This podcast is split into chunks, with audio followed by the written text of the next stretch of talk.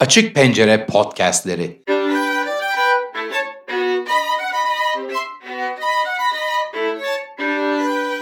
Bir Düştüm Yola Kültür Yolculukları girişimi. Müzik tarihine, sanat tarihine, bestecilerin yaşamlarına ve eserlerine, müziğin derinliklerine, sanata ve mimariye yapılan bir zaman yolculuğu. Hazırlayan ve sunan solo kemancı, oda müzikçi ve akademisyen Profesör Doktor Orhan Ahıskal.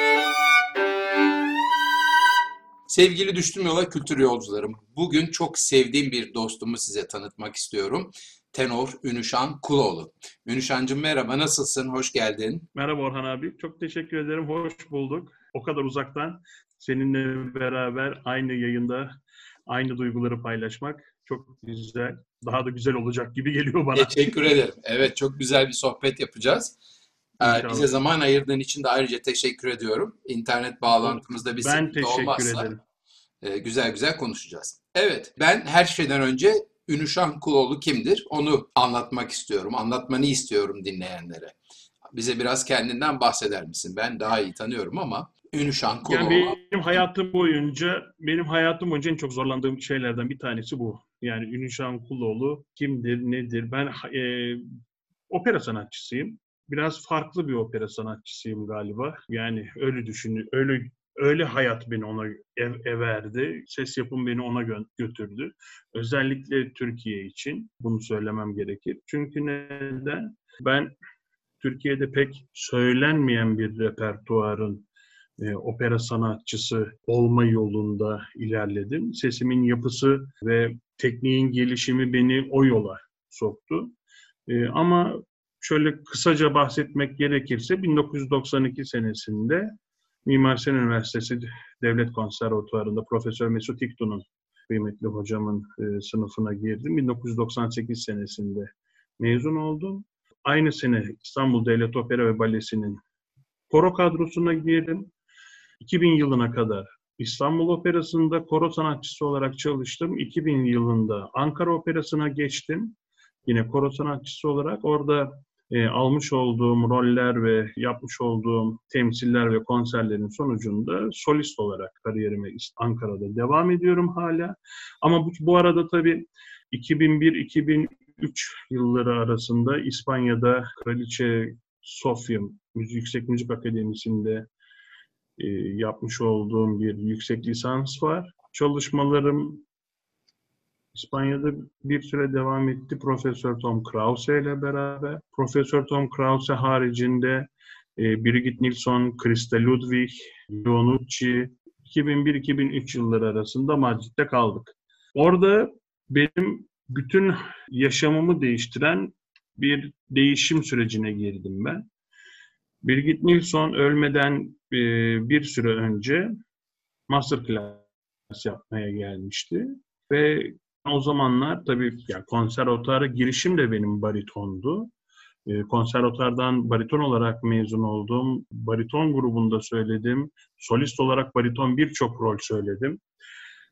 Akademiye de bariton olarak kabul edilmiştim ama Birgit Nilsson Masterclass'a gel, gelmeden önce, hemen önce biz Profesör Tom Krause ile de çalışırken benim sesim hep böyle tizlere doğru gitmeye başladı. Her zaman tizlerim oldu benim. Bariton söylerken de tizlerim vardı ve hep böyle bir iki arada bir derede kalır gibiydik. Yani ne olur bu ses tenora mı gidiyor, ne oluyor, ne bitiyor falan diye. Tom o zamanlar bana şey demişti. Zamana bırakmak lazım. Zaman her şeyi bize en net şekilde cevabını verecek. Ben de peki demiştim. Sonra Birgit Nilsson geldi. Masterclass yapmaya başladı Madrid'de. Ben çıktım Sevil berberinden Larval Faktotum söyledim ona. Hı hı. Dinledi sonuna kadar tabii ki. Çok öyle vakur bir hanım. Baktı suratıma. Siz dedi Valkyrie operasını dedi hiç duydunuz mu dedi. Ben de tabii ki dedim Richard Wagner'in Ring serisinde ikinci opera. Ee, onda dedi Zygmunt'un dedi çok güzel bir lead formunda aryası vardır. Onu bana dedi yarın söyleyebilir misiniz? Ben dedi bunu sizin sesinizden duymak istiyorum. Ben de tabii dedim. Winterstürme Weekend'in Wonnemont. Ama bir tenor partisi bu Evet. netice itibariyle. Allah Allah Allah filan böyle içimde e, çılgın sorular derler ya. o şekilde ben kütüphaneye gittim. e, o gün hemen eseri öğrendim ve ertesi gün master class'a götürdüm. Piyanistle beraber onu söyledim Nilsson'a. Bir parantez açabilir miyim? Şimdi hemen söylemek gerek. Bu söylediğin Arya'nın tabii, tabii. süresi ne kadar örneğin? Yani bir akşam da gittim bu eseri öğrendim dediğin şey normal bir şey değil. Bunu e, insanlara anlatmakta yarar var. Genelde bir operanın hazırlığı yani bu çok, aylar tabii, yıllar. Yani bir Wagner operasının monoloğu tabii. E, ama tabii bu içerisinde bir e, bir aşk e, şarkısı, bir doğa şarkısı olduğu için çok uzun bir şarkı değildi aşağı yukarı e, 4 dakika falan, 3-4 dakika süren Anladım. bir şarkı bu. Kısa bir şarkı. Yani Wagner külliyatının içerisindeki diğer monologlara bakarsanız çok kısa şey değil diye evet. size. Ama or, tabii yani çok kısa ama söylemesi çok kadar da kolay değil gerçekten Orhan abi. Hı hı. İnsan işin içine girdiği zaman çok daha farklı hissediyor, farklı algılıyor. Tabii ki siz daha iyi biliyorsunuz. Tabii ki. Estağfurullah. Ben söyledim. Şöyle gözlüklerinin üstünden şöyle bir bana baktı. Dedi ki ben dedi epey uzun zamandır sizin gibi bir Helden tenor dinlemedim. Heh.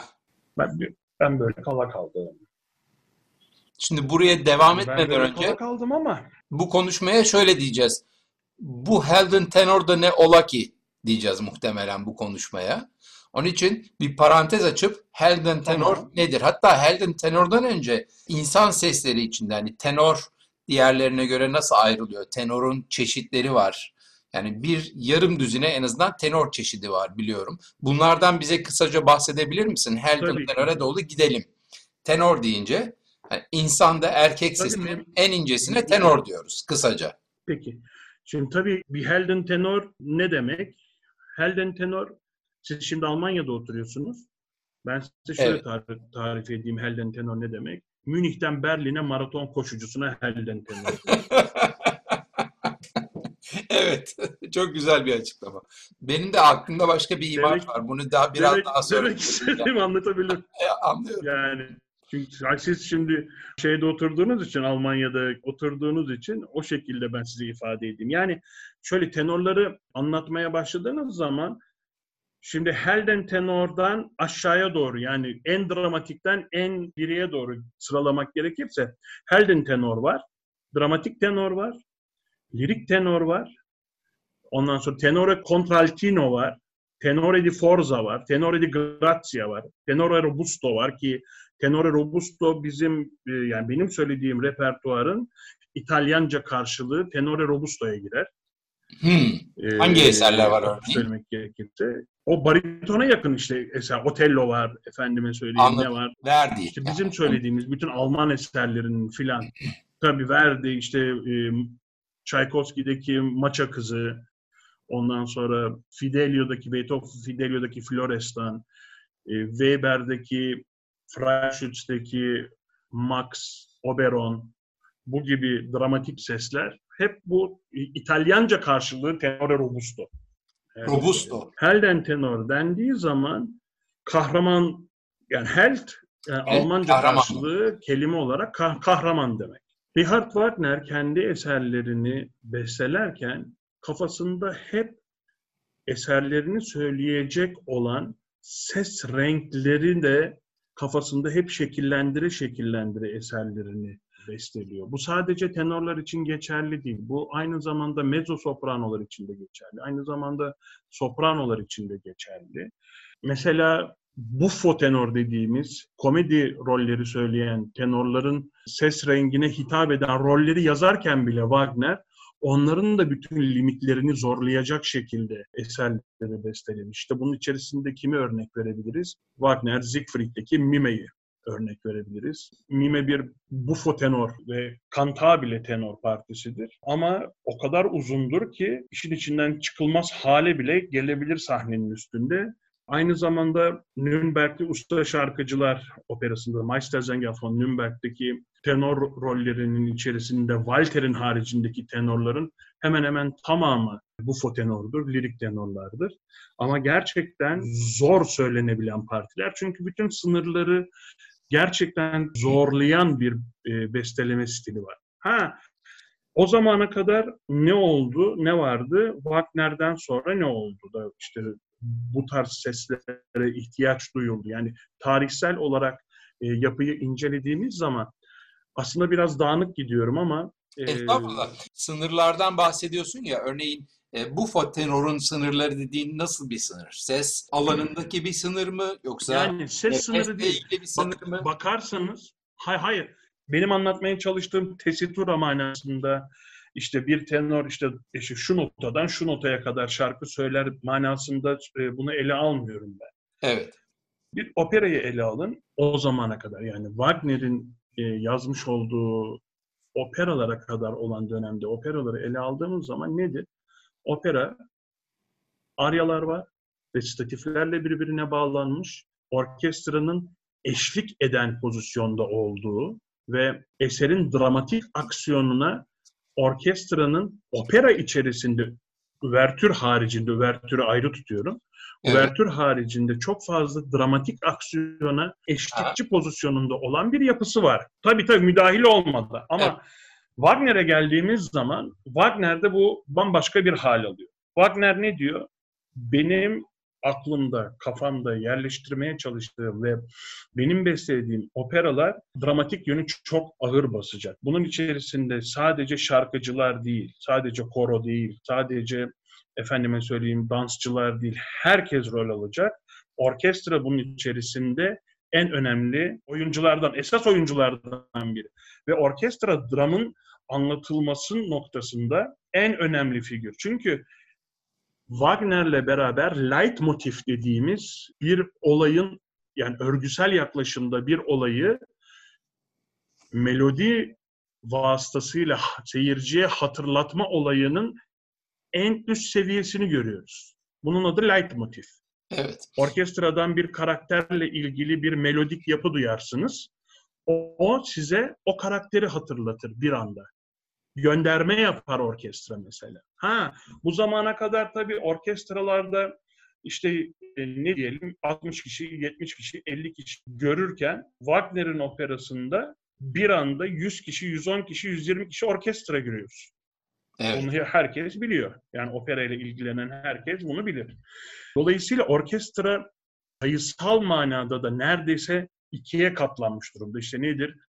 İki tane arp, e, sayılamayacak kadar çok korno, beş trompet, kontrbasları saymaya insanın gözü yetmez filan.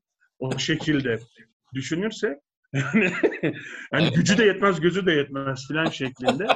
Ee, dolayısıyla yani bakır sazların, bakır nefesli sazların, tahta nefesli sazların, yaylıların ve yani kısacası bütün orkestranın çok geliştirilmiş ve genişletilmiş bir formunu düşünün. Ve bunun için Wagner diyor ki benim eserlerimi söyleyecek olan seslerde ben bir kere en başta bir sağlam teknik, çok sağlam bir stamina. Bunu nasıl Türkçe'ye çevirebiliriz? Mukavemet ee, diyorum genelde stamina. Hani evet, mukavemet. Çok dayanıklı. Evet, yani. mukavemet. Gerçekten dayanıklılık.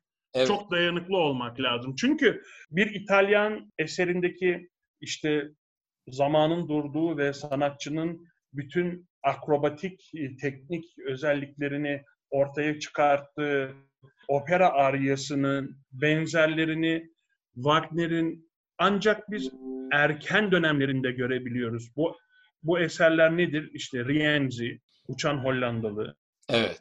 Fein gibi eserlerinde aryalardan bahsetmek, kavatinalardan bahsetmek, balatlardan bahsetmek mümkün. Ama ne zaman ki işin var erken operalarda değil mi? Tabii tabii. Zaten e, Wagner her zaman şunu söylüyor. Benim eserlerimi söyleyecek olan şarkıcılar belkantodan uzaklaşmadan söylemeli diyor. diyor bu e, kadar. Wagner. Şimdi şöyle e, konuyu burada olan tabii tabii bu kadar net. Kısaca söyleyelim. E, belcanto İtalya'da özellikle 1810-1830 civarında çok yaygın bir opera ya da şarkı söyleme stili. Ee, Tabii. Ee, önde gelen bestecileri Bellini Tabii. ve Donizetti diyebiliriz. Rossini'yi de katar mısın Tabii. bilmiyorum. Tabii. Ee, şimdi Tabii Wagner o tarihlerde doğmuş. 1800'lü yılların ikinci yarısında Ve çok büyük bir Bellini hayranı. bahsediyoruz. Evet. Tabii. Çok büyük bir Bellini hayranı zaten. Eğer bizim bu röportajımızı, bu sohbetimizi e, dinleyen dinleyicilerimiz merak edip bir e, uçan Hollandalıyı şöyle bir dolaşırlarsa içerisinde eserin ne kadar çok Bellini etkisinin olduğunu çok rahatlıkla görebileceklerdir. Aynı şekilde hakeza biz bunu Rienzi operasında da görebiliriz ki Rienzi operası e, sayısız defa revize edilmiştir e, Wagner tarafından. Ona rağmen beş perdelik bir operadır, çok uzun bir operadır. Evet. Zaten Wagner'in ondan sonra yazmış olduğu işte Ring serisi olsun, Parsifal olsun, Nürnbergli Usta Şarkıcılar Operası olsun, işte Lohengrin e, olsun, Tristan ve Isolde o bir başka bir başyapıttır tabii ki olsun. Bu eserlerdeki ipuçlarının hepsini Rienzi'de görebilirsiniz mesela. Hem Bellini'den çok büyük esintiler e, duyarsınız, e, yapısal ve form e, manasında hem de Wagner'in kendi beste e, yapış stilinin nereye doğru evrileceğinin ilk adımlarını da duyarsınız o operada. E, dolayısıyla işi yani birazcık daha toparlarsak ses manasında hı hı. Wagner operalarının söyleyecek opera sanatçılarında sizin de demin e, bahsettiğiniz gibi çok güzel bir kelime, çok iyi bir mukavemet gerekiyor. Çünkü operalar üç, en en en ufağı yani en kısası 3 saat. Evet. Arasız 3 saat bir opera. İşte nedir? Tabii mesela Uçan Hollandalı operası iki buçuk saat kadar sürer. Bayreuth'ta arasız oynanır. Kısa olduğu için. Ara verilmez.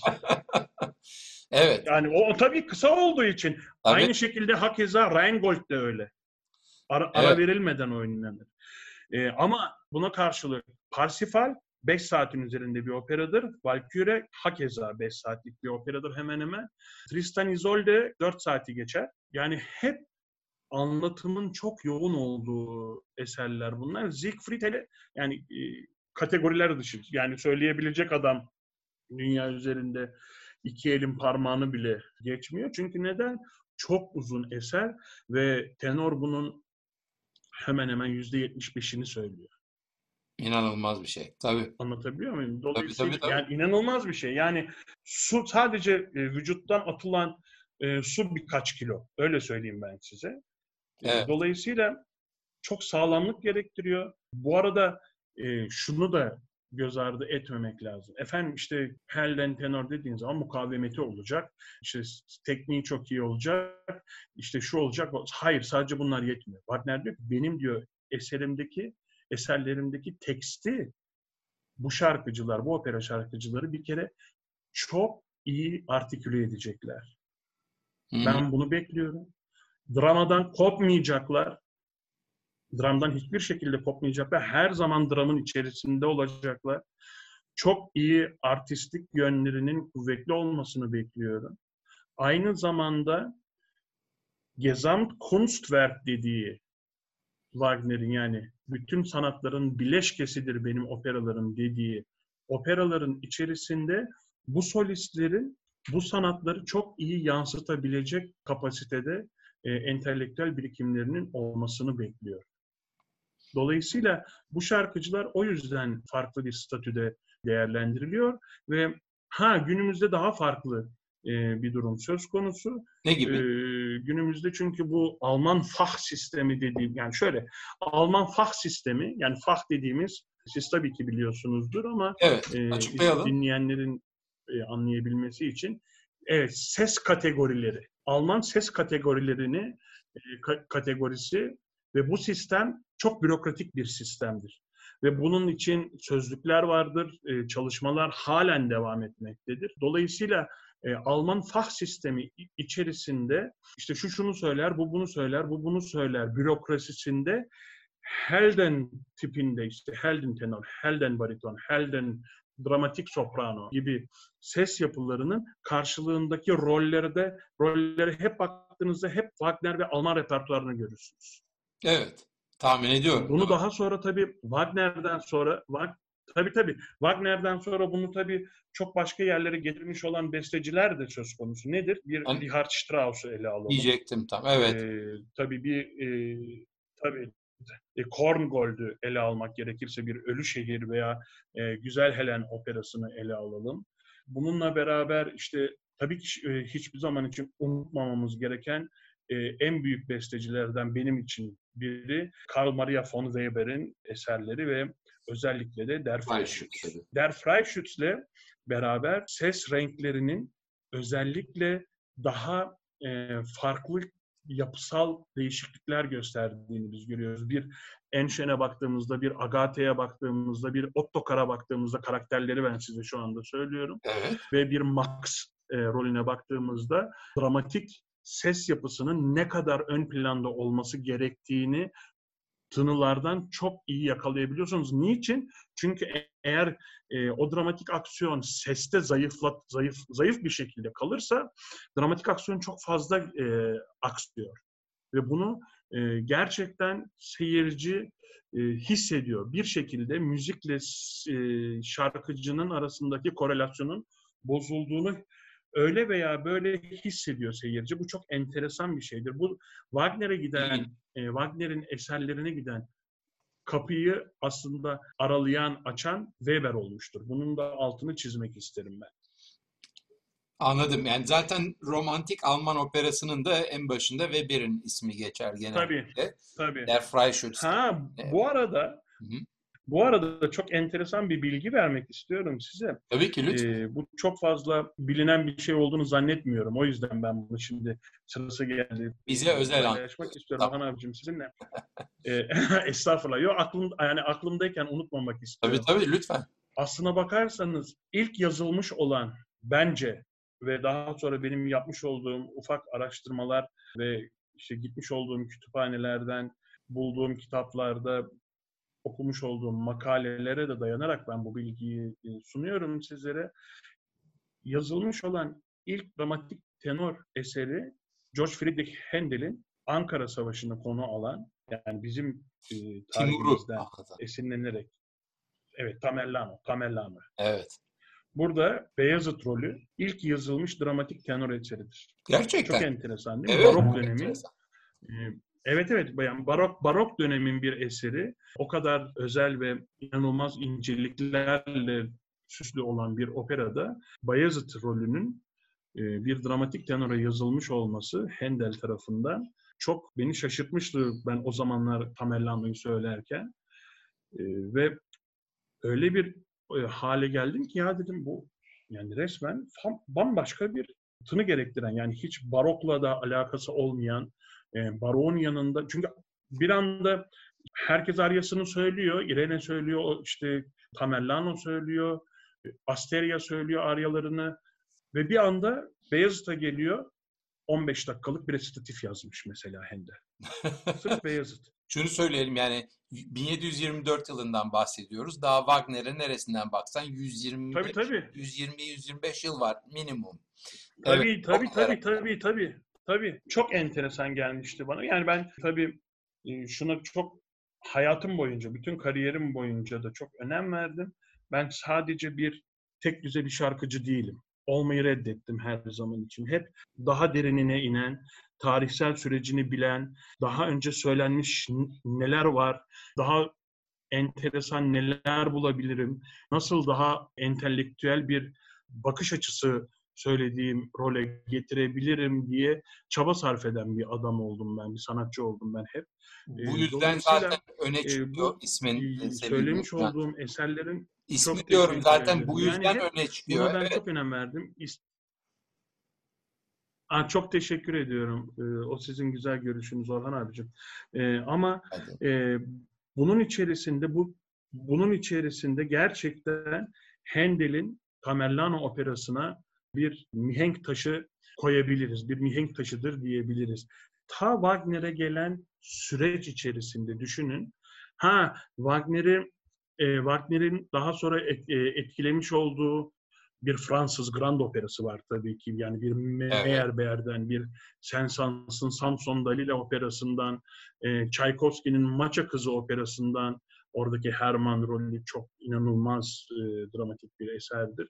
İşte bu eserleri söyleyen, daha sonra tabii bir Strauss'a geldiğimizde, Mahler'e geldiğimizde, senfonilerindeki tenor sololara geldiğimizde, buradaki eserleri söyleyen tenorların, yani ben kendim, ya, tabii ki bütün roller, bütün e, solo partiler çok kıymetli ama ben tabii tenor olduğum için e, o e, tarafından işin e, ele almak istiyorum. Yani e, çünkü öteki türlü haksızlık da etmek istemem hiç kimseye.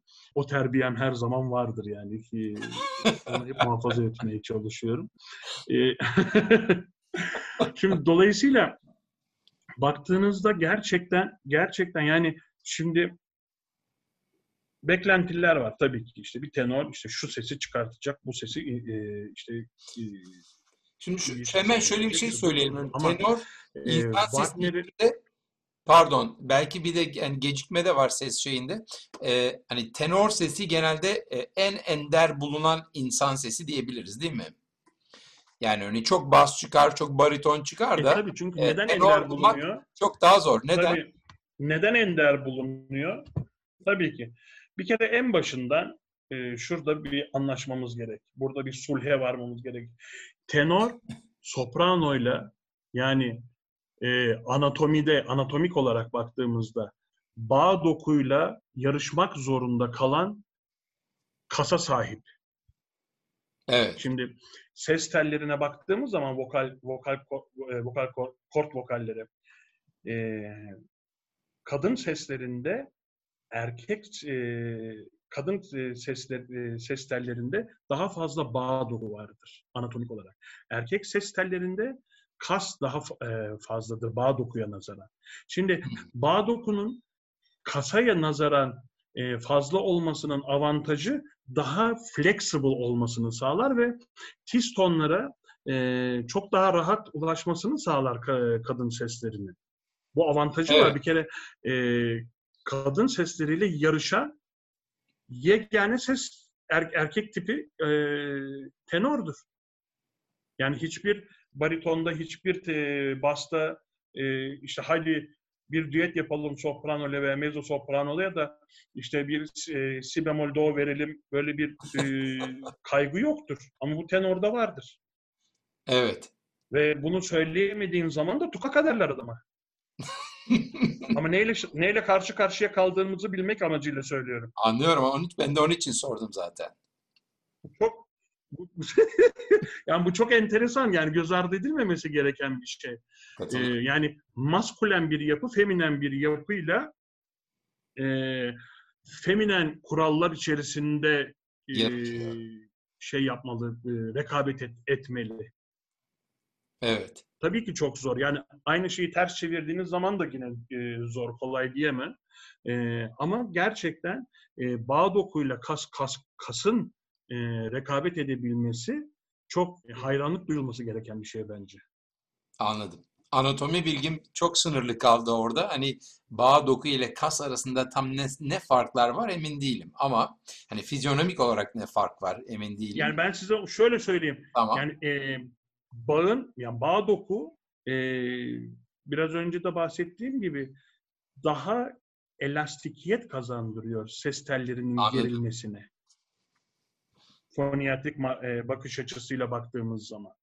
Dolayısıyla kasın o gerilime ulaşabilmesi bambaşka bir çalışma ve bambaşka bir e, eğitim fedakarlık şey gerektiriyor. Antrenman gerektiriyor. Tabii tabii eğitim Aha. eğitim gerek tabii antrenman gerektiriyor. Şimdi gelelim bambaşka bir noktaya. Helden tenor nedir? E, Helden tenorun bir de bariton gibi tınlaması lazım. Yani renkte de bir baritonal bir tını çıkması gerekiyor ki orta tonları tabii ki orta tonları baritonal tınlayacak. Ama tiz tonlarda da işte e, bir işte spinto tenor kadar, bir dramatik tenor kadar da tiz tonlarını hakim olacaksın. Çıkması da gerek yani. Dolayısıyla Hı-hı. bunun e, getirmiş olduğu tabii tabii tabii çıkması gerek. Çıkmadan olmuyor. Yani mümkün değil. Hele şimdi bir de mesela işte ülkemizi e, ülkemizdeki repertuar içerisinde çok kısıtlı. Yani Türkiye'deki bu zamana kadar yapılmış olan e, Alman operalarına baktığımız zaman Uçan Hollandalı, Fidelio, Lohengrin, Tannhäuser ve Tannhäuser de zaten son 10 yıl içinde bir ara yapıldı. Yaptığım yani çok yakın bir tarihtir. E tabii Tannhäuser, Tannhäuser'i ben tabii tabii Tannhäuser'i ben söyledim. Uçan evet. Hollandalı'yı da ben söyledim. E, yani son zamanlardaki. Yok yok Uçan Hollandalı İzmir'de oynanmıştı. Uçan Hollandalı ee, daha eskidir ama Tannhäuser Ankara'da Dolayısıyla bakın bir elin parmaklarını geçmiyor. Yani bir elin parmaklarını geçmiyor. Dolayısıyla tabii Türkiye'de işte efendim ben Helden tenorum dediğim zaman e, senin kıymeti harbiyen nereye gidiyor onu bilemiyorum. Şimdi Türkiye'de alan Türkiye'de çok sınırlı. Çünkü dediğin gibi yani eser sahneye konmuyorsa sen ne yapacaksın? Yani şunu söylemek istiyorum. Şurada bir kavram karmaşası olma, olmaması gerekir. Helden tenor sadece Wagner eserleri söyler, sadece Alman repertuarı söyler. Bu ses tipinde olan insanlar işte ne İtalyan eseri söyleyebilir, ne Fransız eseri söyleyebilir, hiçbir şey söyleyemez. Böyle bir şey çok yanlış. Peki e, Alman operası şey için örneğin senin repertuarında e, bulunabilen eserler neler?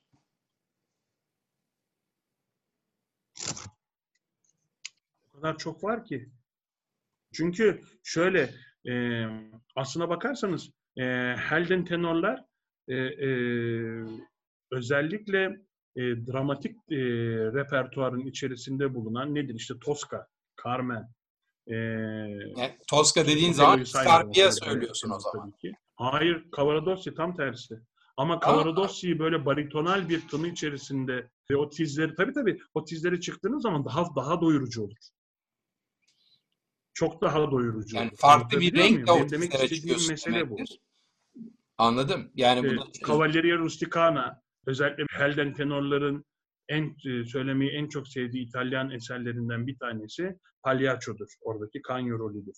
Evet. Ondan sonra yani şunu söylemek istiyorum. Tabii ki e, Helden tenor e, Alman operaları için ondan sonra söylenen bir terim olarak ortaya çıkmış olsa da e, bu senin diğer opera repertuarı içerisinde işsiz kalmanı gerektiren bir şey değil. Anladım. Tamam. E, şimdi daha iyi netleşti benim için de. E, bu noktada şöyle bir şey sormak istiyorum. Şimdi hani Türkiye'de e, Wagner repertuarı Alman operası genelde sınırlı kaldı İtalyana göre.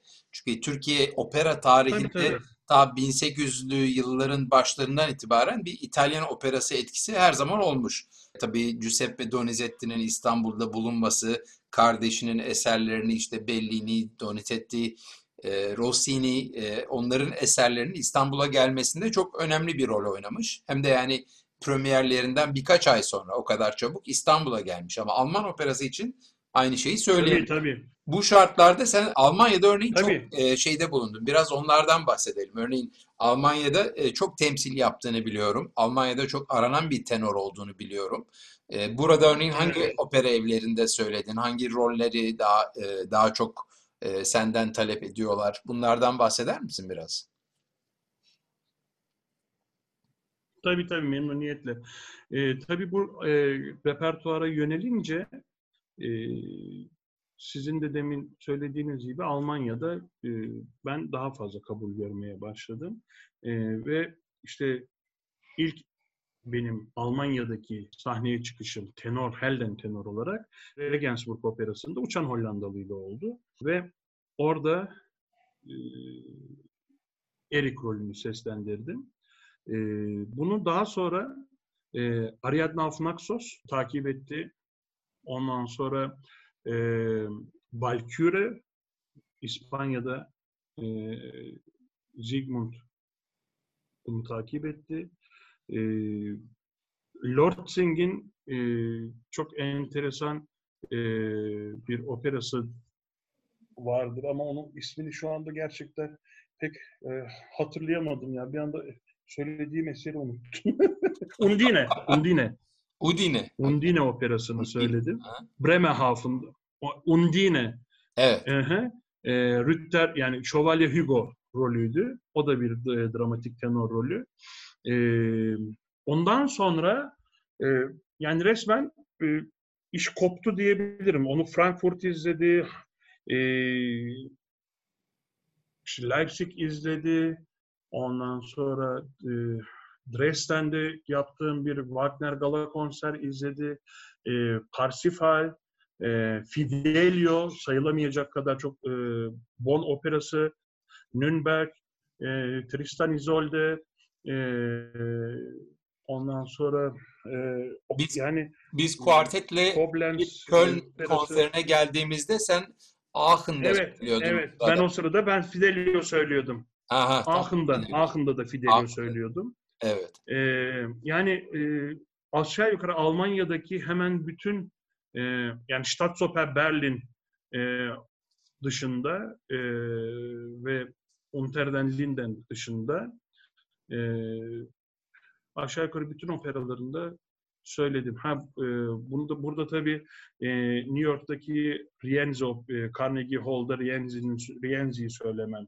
çok önemli bir e, şeydir. E, benim e, kilometre taşıdır benim açımdan. Aha, E, evet. Tabii kariyerimde.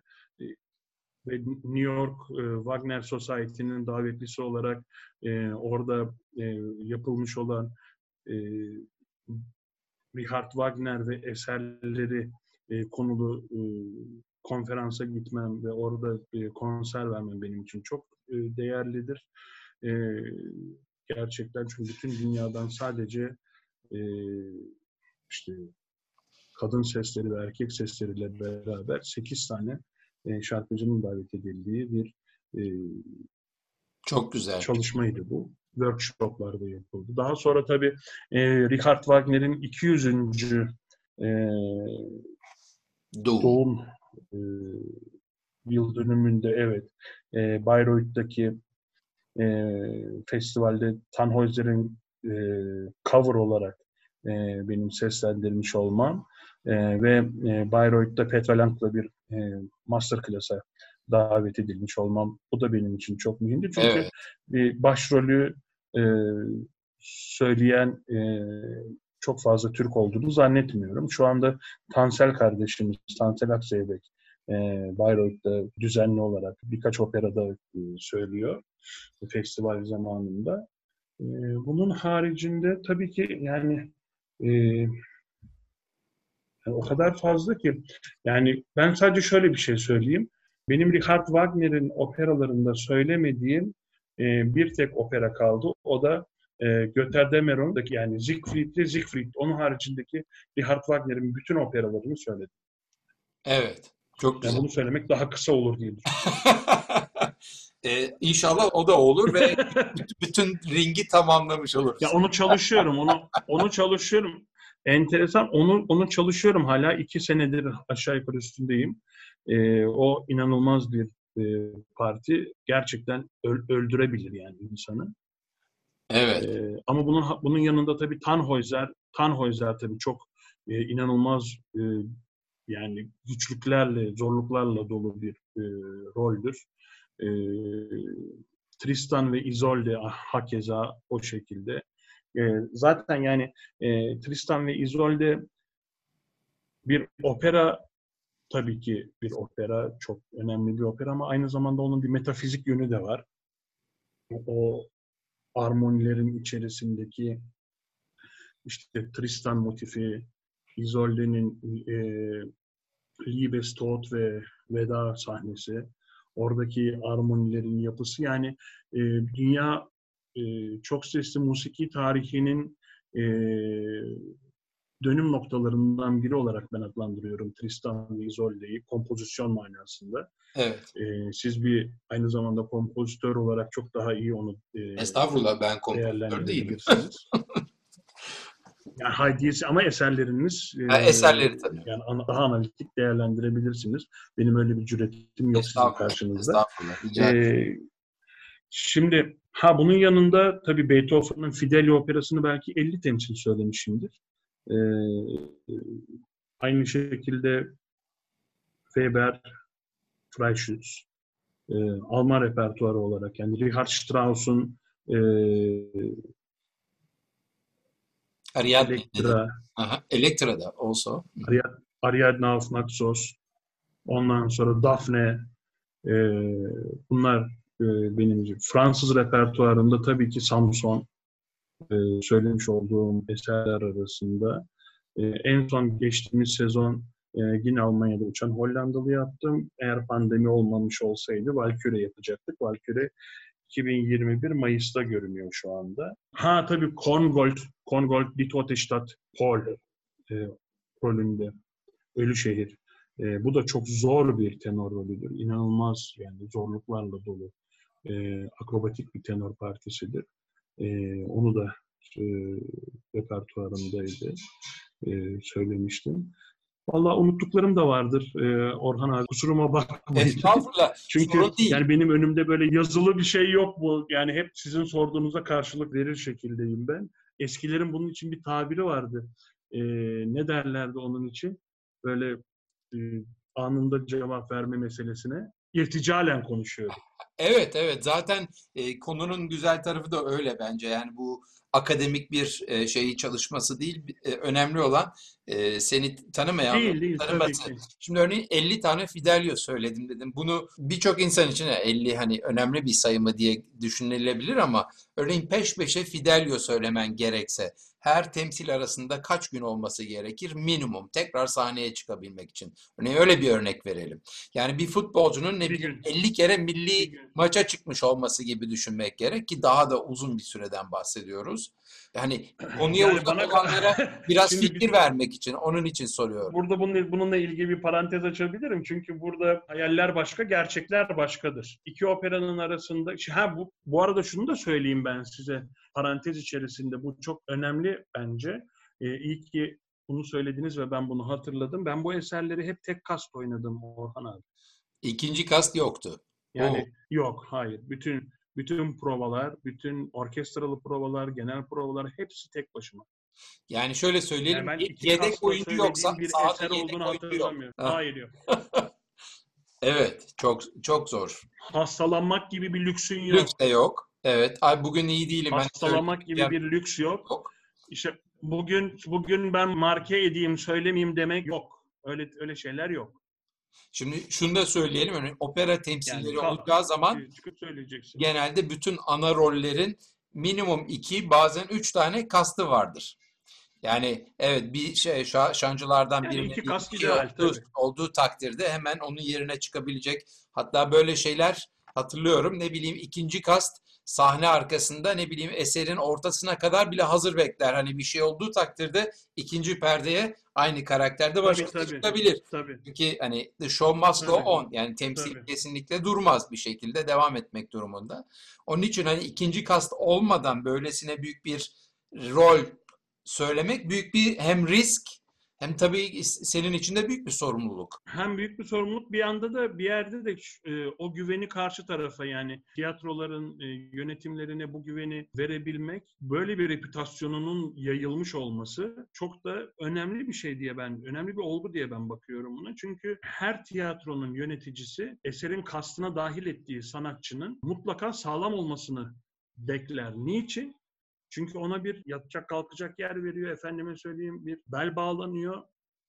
Dolayısıyla onun yerine gelecek olan adamın eseri hiç bilmeden söylemesi o akşam oraya gelmiş olan seyircileri de çok yaralayan bir şey. Çünkü adam işte e, bilete para vermiş. Karşısında eseri hiç bilmeyen, efendime söyleyeyim sadece söyleyen bir adam var. Neden?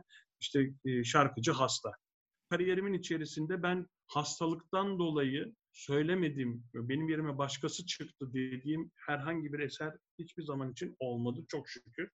Maşallah. Ee, ha, bunu pan, e, şey parantez olarak vermek istedim ben size. Tek tek kast olarak ben bütün bu eserleri söyledim ve gerçekten kendinize çok iyi bakmanız lazım. Sizin sorunuza gelirsek eğer mesela bir Fidelio temsilini işte Cuma günü yaptık. Bugün akşam Fidelio söyledik. Bir dahaki Fidelio temsilini ne zaman söylersin inşallah? Bana kalsa ben üç gün sonra söylemek isterim. Ama tiyatro onu o şekilde programlıyor ki Cuma söylediğin zaman pazar da söylemen lazım. Arada bir gün var. Yani o bir gün e, dünya ile bütün ilişkini keseceksin e, ve ertesi günkü temsile yani pazar günkü temsile sanki hiçbir şey olmamış gibi fit çıkacaksın. Dolayısıyla dinlenmek için ideal olanı 48 saattir ama yani 48 saatin olmadığı birer gün arayla söylediğimiz çok çok olmuştur. Anladım. Bu normal bir şey değil tabii. Ben biraz önce aynı şeyi söyleyecektim. Yani ya hay Almanya'daki Almanya'daki genel yaklaşım bu şekilde ama yani stagione sistemi mi diyeceğiz ona ne diyeceğiz bilemiyorum. İşte eseri koyuyorlar. Diyor ki 12 temsil, 12 temsilin belli bir kısmını tabii tabii belli bir kısmını hemen tak tak tak tak tak arka arkaya söyletiyor ve ondan sonra bir ara veriyor sonra tekrar bir grup olarak koyuyor. Arada başka eserler sahneye koyuyorlar. Arada başka eser koyuyor evet. tekrardan o. Tabii tabii tabii. tabii. Anladım. E, demin onu Tabii. söyleyecektim. Hani ikinci kast olmadan sahneye çıkarması bir idarenin bir büyük risk ama bu riski göze almalarındaki en önemli faktör sensin demektir. Çünkü e, seninle ilgili mali. herhangi bir hem öyle hem de ma- mali de her anlamda. Tabii tabii.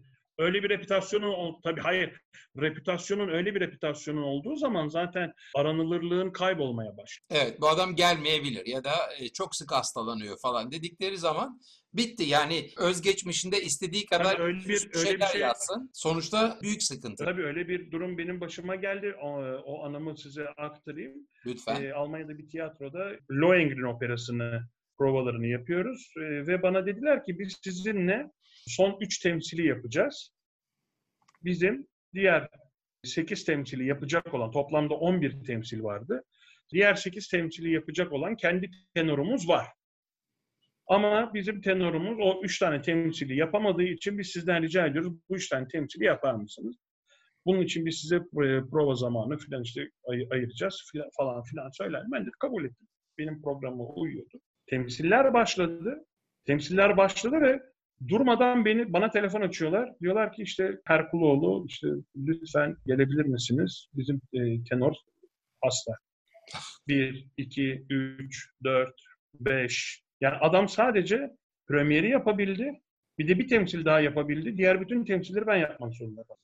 Aradakilerin hepsini de sen yaptın. İşte o hani reputasyon dediğin. Tabii yani çünkü hastaydı adam yani yapamaz. Çünkü Aha. çıkamaz. Tabii.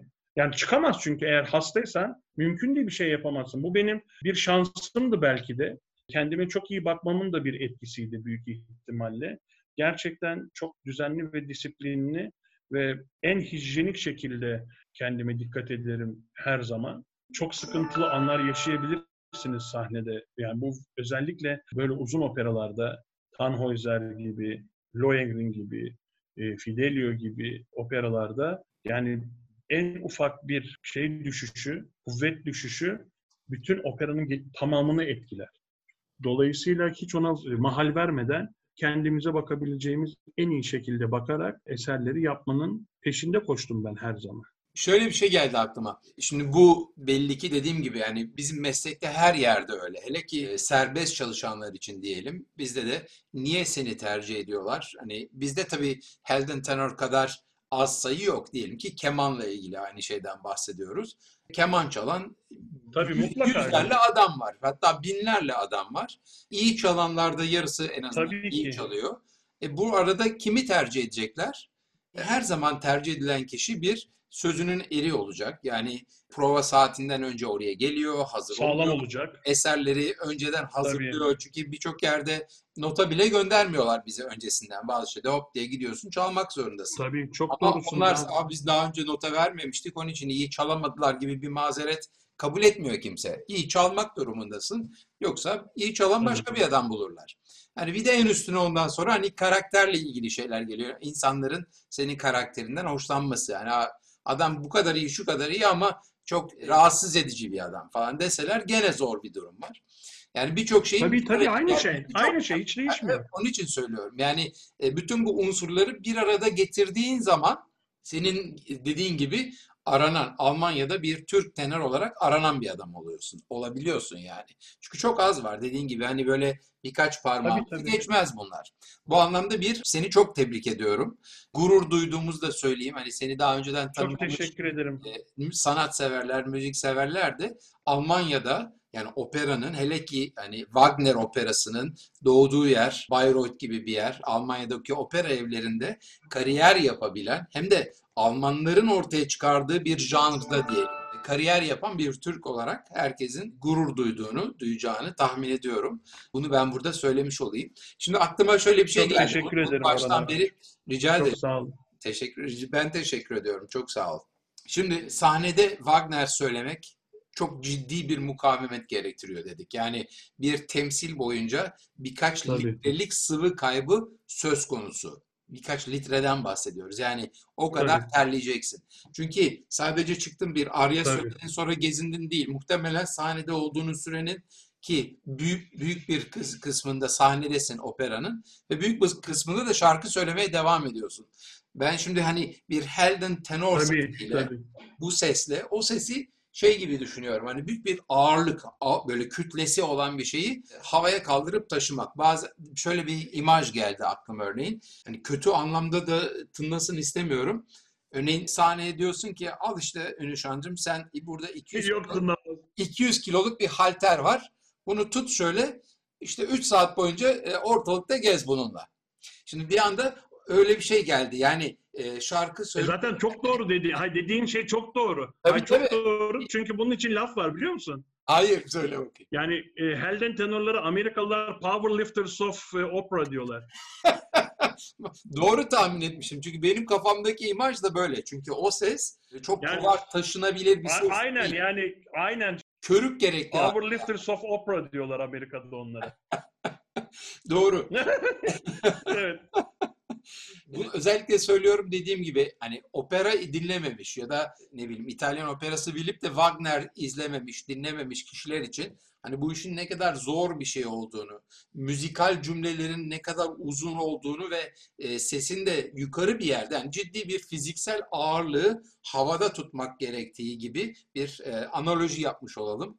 Peki Wagner operasına hiç tanımayan birisini örneğin Wagner izleyecekler. Hangi sıralamada sence başlamalılar? İlk, Evet. ilk izlemeleri gereken Wagner opera hangisidir? Bir sıralama yapar mısın? Örneğin şu en kolay izlenebilir Wagner operasıdır diyelim. Yani eğer e, daha önce operaya gitmiş mi gitmemiş mi? Onu, onu da bir Yani e, diyelim işte e, birkaç tane Puccini opera izlemiş. Daha önce hiç operaya gitmiş mi? İşte Puccini izlemiş olabilir. Hiç izlememiş Ha, olabilir. eğer eğer daha önce hiç operaya gitmemişse, ha, pardon daha önce birkaç opera seyretmişse o zaman rahatlıkla Lohengrin veya Uçan Hollandalı ile başlayabilir. Çok enteresan. Evet. Süreleri de bir nebze belki biraz daha Çünkü- değil. Yani. Hem süreleri tabii ki süreleri işte bir Puccini operasıyla örtüşür. Evet. Sahnelemesi işte mesela bir uçan Hollandalı işte sahneye bir gemi geliyor. Efendime söyleyeyim işte gemiciler iniyor filan. Yani aksiyon çok fazla ve işte enteresan.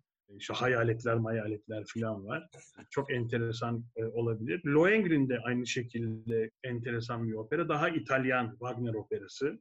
Çok romantik Alman opera liginin en üst seviyedeki operalarından bir tanesinden bahsediyoruz Lohengrin Evet. derken. Ha, hiç operaya gitmemişse, hiç hiç hiç hiç hiç operaya gitmemişse, yani Wagner'in ilk operası olan Die Fan operası vardır. Türkçesini bilmiyorum. Yani nasıl çe- çevirmek gerekir Türkçe'ye onu? Tüy, tüy, tüy mü demem gerekir, ne demem gerekir onu bilemedim.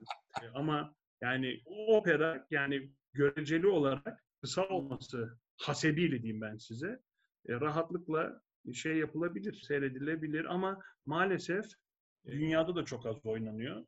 Yani fen peri tüyü olarak e, Türkçe'ye çevrilebilir. Pe- e, Periler olarak da çevrilebilir. Benim de hiç tanımadığım bir opera. yani zaten çok çok az, dünyada da çok az temsil edilen bir Wagner operasıdır ama çok enteresan, masalsı bir operadır. Bir f- fırsatları olsa keşke bir işte YouTube'dan veya işte bir DVD'de falan ona, ona rast gelseler çok zevkli bir operadır. O olabilir. Şimdi sıralamaya geçtiğiniz zaman Yani e, çok önemli değil bu Tabii sıralama. hemen ben Evet. hay hay ben şeye gelmek istiyorum. Yani çoğu çoğu yerde çoğu zaman işte Ring dörtlemesini, Ring serisini insanlar işte şeyle çok karşılar e, kıyaslamışlardır. Tolkien'in Yüzüklerin Efendisi. Yüzüklerin Efendisi. Evet. Çünkü neticede ikisi de İskandinav ve Cermen e, efsanelerinden esinlenerek yaratılmış şeyle biri işte film diyelim işte operalar. Bu Yüz- çok enteresan gelebilir çünkü Yüzük, bir Tabii, altın tabii. yüzük. İşte evet. Ryan Rheingold. Tabii altın bir yüzük var. Rheingold, Ren altını. Bu işte çalınıyor, kayboluyor. Bir e, aile var. Belzunglar var. İşte onun peşinde koşuyorlar. Ve Wotan yüzüğün peşinde. Çünkü Valhalla yıkılabilir yüzük bulunamazsa. Yani tabii ki çok çok çok çok primitif anlatıyorum size. Tabii tabii. tabii. Ee, Zaten o önemli. işte Yoksa yani burada 16 saat anlatmanı Tabii beklemiyorum. tabii. Canavarlar var. İşte o canavarlar yutuyor. O peşinde, öteki peşinde. Ondan sonra herkes peşinde ama bir tane işte şey var, çift var. Sigmund'la Zieglinde onun bir onların bir çocukları oluyor. Bu çocuk e, Siegfried olarak adlandırılıyor. Siegfried tüm dünyanın Frodo Baggins'i. E, kahraman o bulacak çünkü yüzüğü. E, kırılmış olan bir kılıcı tekrardan dövüyor ve Velze isimli bu kılıç ve tekrardan dövüyor. Ondan sonra onunla kendisini buluyor, gidiyor bütün düşmanları öldürüyor diyeyim ben size. Sonunda kendisi de ölüyor yazık ama yani Valhalla'da kurtulamıyor. Bunu açıkladın. hani filmin sonunda Yani- oluyor adam ölüyor derler ya. Çok böyle Türk yani şey ne der katil uşak. Yani Evet katil bu. Aha. Ama tabii çok enteresan. Şimdi bütün dünyada özellikle bundan bahsi geçmişken buraya da bir hafif not düşelim. Şimdi bütün dünyada tabii bu Ring serisi Rheingold ile başlıyor. Valkyrie ile devam ediyor. Siegfried ile ondan sonra en üst noktaya geldikten sonra Tanrıların grubu denilen Götterdammerung'la sona ulaşıyor. Bu sizin de dediğiniz gibi işte e, 20 saatlik e, bir koskocaman maraton. E şimdi bunu bir günün içerisinde yapamıyorsunuz. Bunu bir hafta 10 gün içerisinde e, seslendiriyorsunuz ama işte bu Bay, e, Wagner'in 200. e, doğum yıl dönümü kutlamaları içerisinde bir gecede ring diye adlandırılan sıkıştırılmış kompakt ring, ringler ve ringçikler ortaya çıktı. Bu- Bunu ilk defa Yani duyuyorum. evet evet evet gerçekten. Ringcik. Yani mini mini yüzükçükler ortaya çıktı. Evet, mini mini yüzükçükler ortaya çıktı. İşte bunun ilk örneğini Wagner'in torunu olan Katarina Wagner işte Tiyatro Kolon'da yaptı ve enteresan bir şekilde çok rağbet gördü. Çünkü neden? İşte seyirci gidiyor, Rheingold'den bazı motifler hemen görünüyor. İşte tak Valkyrie'ye atlıyor. Valkyrie'den bir parça. Tak oradan Siegfried'e atlıyor. Oradan başka bir parça. Tak Götterdammerung'a atlıyor. İki buçuk, üç saatin içerisinde meseleyi bitiriyorlar. O kadar. Yani şey Tabii tabii diyorum tabii. yakında hap yapacaklar. Bunu yuttuğunuz zaman ringi izlemiş olacaksınız. Tabii tabii. Yani tamam. Ee, Aynen bu, öyle. bu arada Yani işte şuradan bir parça keselim, buradan bir parça alalım. O şekilde yapıyorlar yani.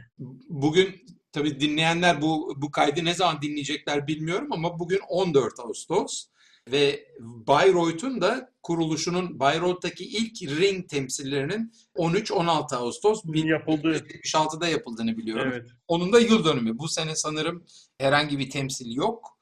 Salzburg'daki festivali yaptılar ama Bayreuth'taki festivalin Maalesef. yapılacağıyla ilgili bir şey duymadım. Maalesef. Bunu söyleyelim. Yani normalde ring yapıldığı zaman dört ayrı akşamda yapılıyor en azından peş peşe. Çünkü Tabii, araları çıkardığın tabii. zaman yaklaşık 16 saat, 15-16 saatlik bir müzikten bahsediyoruz. Ama e, dediğin gibi esasında şöyle söyleyelim yani bu tip efsanevi işte işin içinde mistik konuların olduğu, insanın karakterini yansıtan işte iyiler, kötüler, onların arasındaki savaşlar, çekişmeler, işte Yüzüklerin Efendisi'ndeki gibi her şeyi etkileyebilecek, Tabii. onu, onu eline geçirenliği karakterini değiştirebilecek bir yüzük var. Bu yüzük tabii başka şeyler de temsil ediyor olabilir. Hani gücü temsil ediyor. Güç insanın karakterini e, bozabilecek bir şey. Yani güç arttıkça karakter riske giriyor öyle diyelim. Onunla tabii başa çıkabilecek kişilerin karakteri öne çıkıyor. Çünkü belli bir seviyeye gelmiş ya da hani çok sağlam karakterler ancak yüzükle başa çıkabiliyorlar öyle değil mi? Tabii. Hani bu tabii. hani işte televizyonlarda benzeri diziler var. Hani Tolkien'in tabii Yüzüklerin Efendisi film olarak da çok ilgi gördü ama esas roman tabii ki. Yani Tabii. konu esasında hani insanlara 4 gün işte 15-16 saat dediğin zaman korkabilir insanlar ya da opera deyince daha baştan korkanlar oluyor. Ama esasında konunun günümüzde te- televizyonun ya da popüler medyada karşımıza çıkan ürünlerden çok e, farkı olduğu söylenemez. Hatta yani aynı şey. O hı. anlamda ve de müzikte de tabii inanılmaz bir farklı bir dünya. Yani tavsiye ediyoruz insanlara hani fırsatları olduğu takdirde opera izlemelerini. Belki ilk başta Mutlaka. olmasa da belli bir iki girişten sonra belki daha hafif dediğimiz gibi daha romantik İtalyan operalarından başlayıp Tabii. daha sonra Wagner'e de yer ayırmaları, Wagner'in Gesamt Kunstwerk dediği senin de anlattığın gibi hani toplam sanat eseri sahnesinden, dekorundan, şiirinden, müziğinden, şarkısından hepsinin bir araya geldiği bu sanat alanına da ilgi göstermelerini umuyoruz. Öyle söyleyelim. Ünüşancığım peki gelecek sene tabii bu pandemi bütün hayatımızı bizim baş aşağı çevirdi.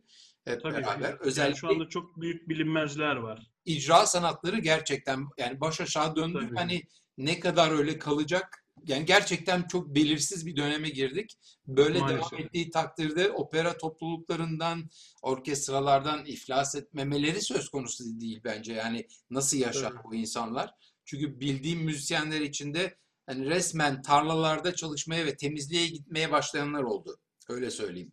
Özellikle hani kadroyla değil de serbest çalışanlar arasında tabii daha çok bu. Tabii. Ama e, hani her şey geriye döndüğü takdirde ben e, seni tekrar Almanya'da görmekten, Almanya'daki opera evlerinde temsillerini duymaktan mutluluk duyacağız. Bunlardan Ben de öyle. haberdar Ben de öyle. E, Çok üzülüyorum ben de tabii. bildiğin Şimdi hani planlanan benim- projeler, bahsetmek istediğin bir şeyler var mı? Onlardan bahset. Mayıs ayında şimdi e, bir Valkyrie projesi vardı sohbet içerisinde bahsettiğim. Mayıs ayında yapılacak o. E, Artık Mayıs 2021 olarak planlandı ama tabii Mayıs 2021'de pandeminin durumu ne hale gelir? Almanya nasıl olur, ne, ne, ne olur, ne biter? Gerçekten kapalı bir kutu. Kimsenin bir öngörüsünün olabileceğini de ben zannetmiyorum. Bence de. iyi iyi umuyoruz. İyi olmasını ümit ediyoruz. Ee, özellikle bütün sanatçı kardeşlerimizin yani tanıdık veya tanımadık bütün insanlığın bir an önce bu pandemi illetinden kurtularak normal rutin hayatlarına bütün müzisyen arkadaşlarımızın, kardeşlerimizin, meslektaşlarımızın dönmelerini, evlerine ekmek götürebilmelerini ben tüm kalbimle diliyorum.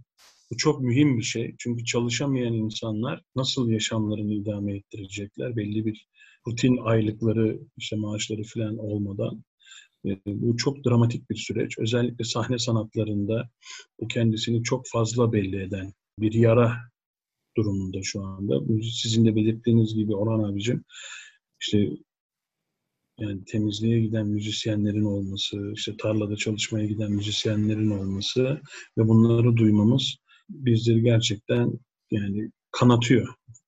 Hem de Almanya'da yani. Almanya'daki şartlar e, Yani, diğer yerlere tabii. göre Amerika'ya göre örneğin çok daha iyi biliyorum bunu. Tabii Amerika'da çok daha dramatik durum söz konusu.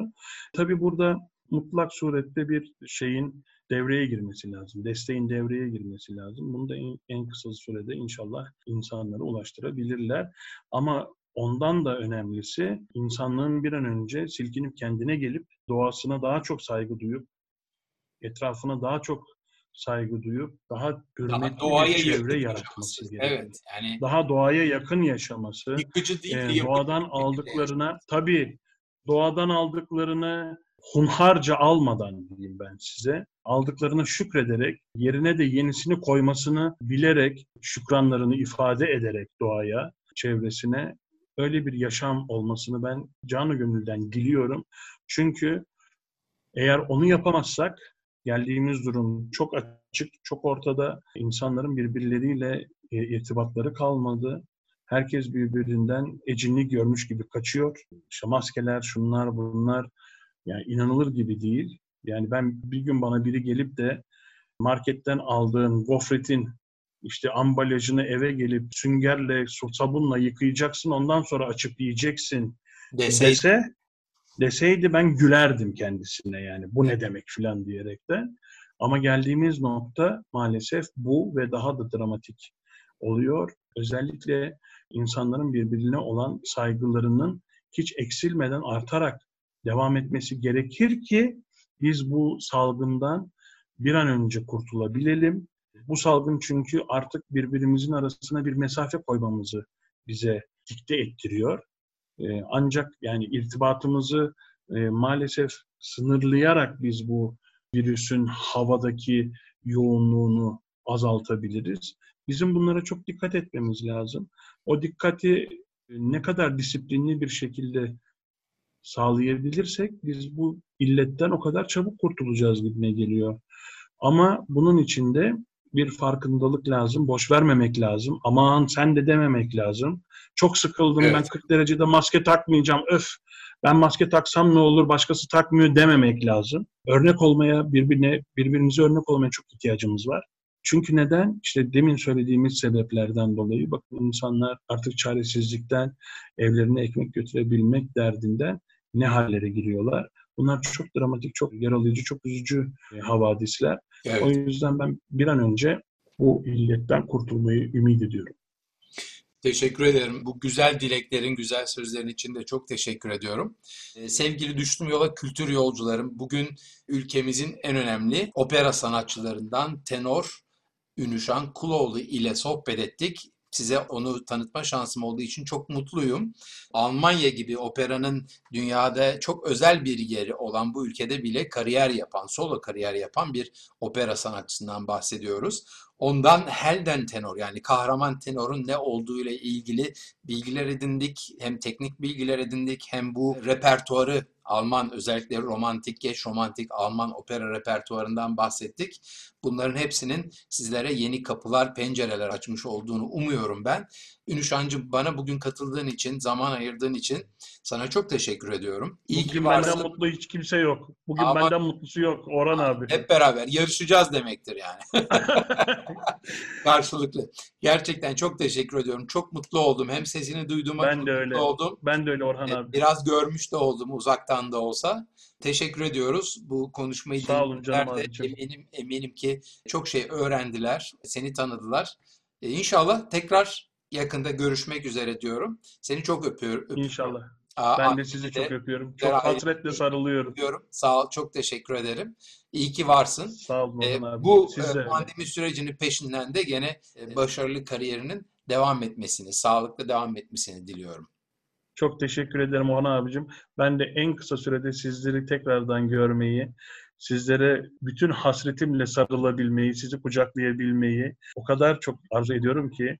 Ee, ama bu zamana kadar, yani o güzel güne güne gelene kadar kendinize çok iyi bakın. Her şey gönlünüzce olsun. Ailenize selamlarımı iletin, sevgilerimi iletin.